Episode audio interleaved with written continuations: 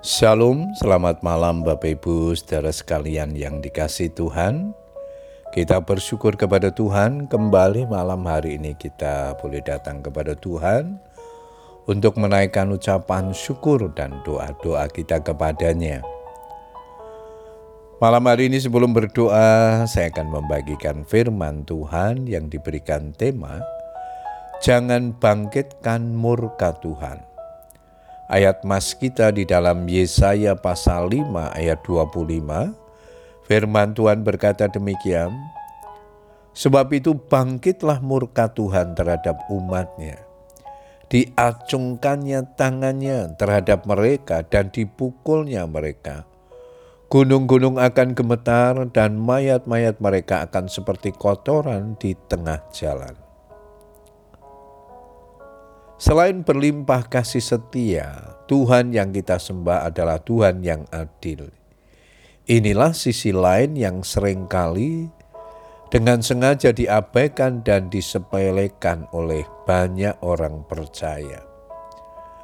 Dalam kasih setianya, Tuhan menganugerahkan keselamatan dan pengampunan kepada setiap orang yang percaya kepadanya.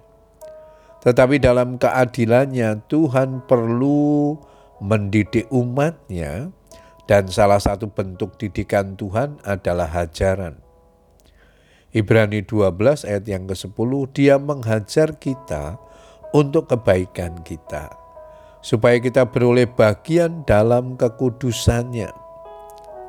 Jadi Tuhan mengajar kita bukan untuk membinasakan tetapi bertujuan untuk mengembalikan kita pada rancangannya yang semula. Karena itu, jangan sekali-kali kita membangkitkan murka Tuhan. Kata murka berarti marah besar, kemarahan yang meluap-luap. Pertanyaannya, kepada siapa Tuhan akan murka atau menunjukkan kemarahannya yang meluap-luap? Tuhan murka terhadap orang yang murtad. Siapakah orang yang murtad itu?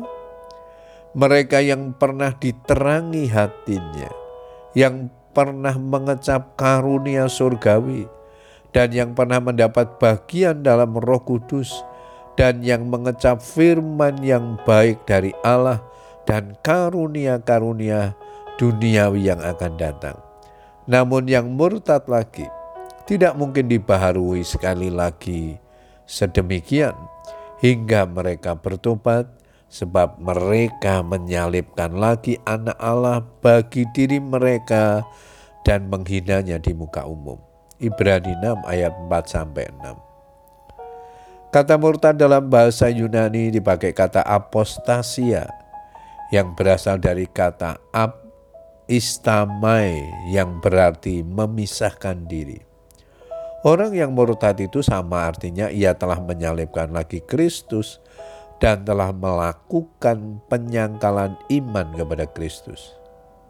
Ada banyak orang percaya yang rela menyangkal imannya terhadap Kristus karena tergiur atau iming-iming dari dunia ini, baik harta, kekayaan, popularitas, dan segala kemewahan duniawi.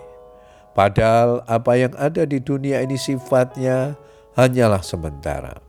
Alkitab memperingatkan, sebab itu janganlah kamu melepaskan kepercayaanmu karena besar upah yang menantinya. Ibrani 10 ayat 35. Sekali kita membuat komitmen untuk mengikut Kristus, maka kita harus memegang komitmen tersebut sampai akhir hidup kita. Puji Tuhan, Bapak Ibu saudara sekalian, ialah kebenaran firman yang Tuhan yang kita baca dan renungkan malam hari ini menolong kita untuk terus kita memiliki komitmen iman, kesetiaan, ketaatan di dalam Tuhan. Dengan demikian kita terhindar daripada murka Allah. Selamat berdoa, tetap semangat berdoa. Tuhan Yesus memberkati kita. Amen.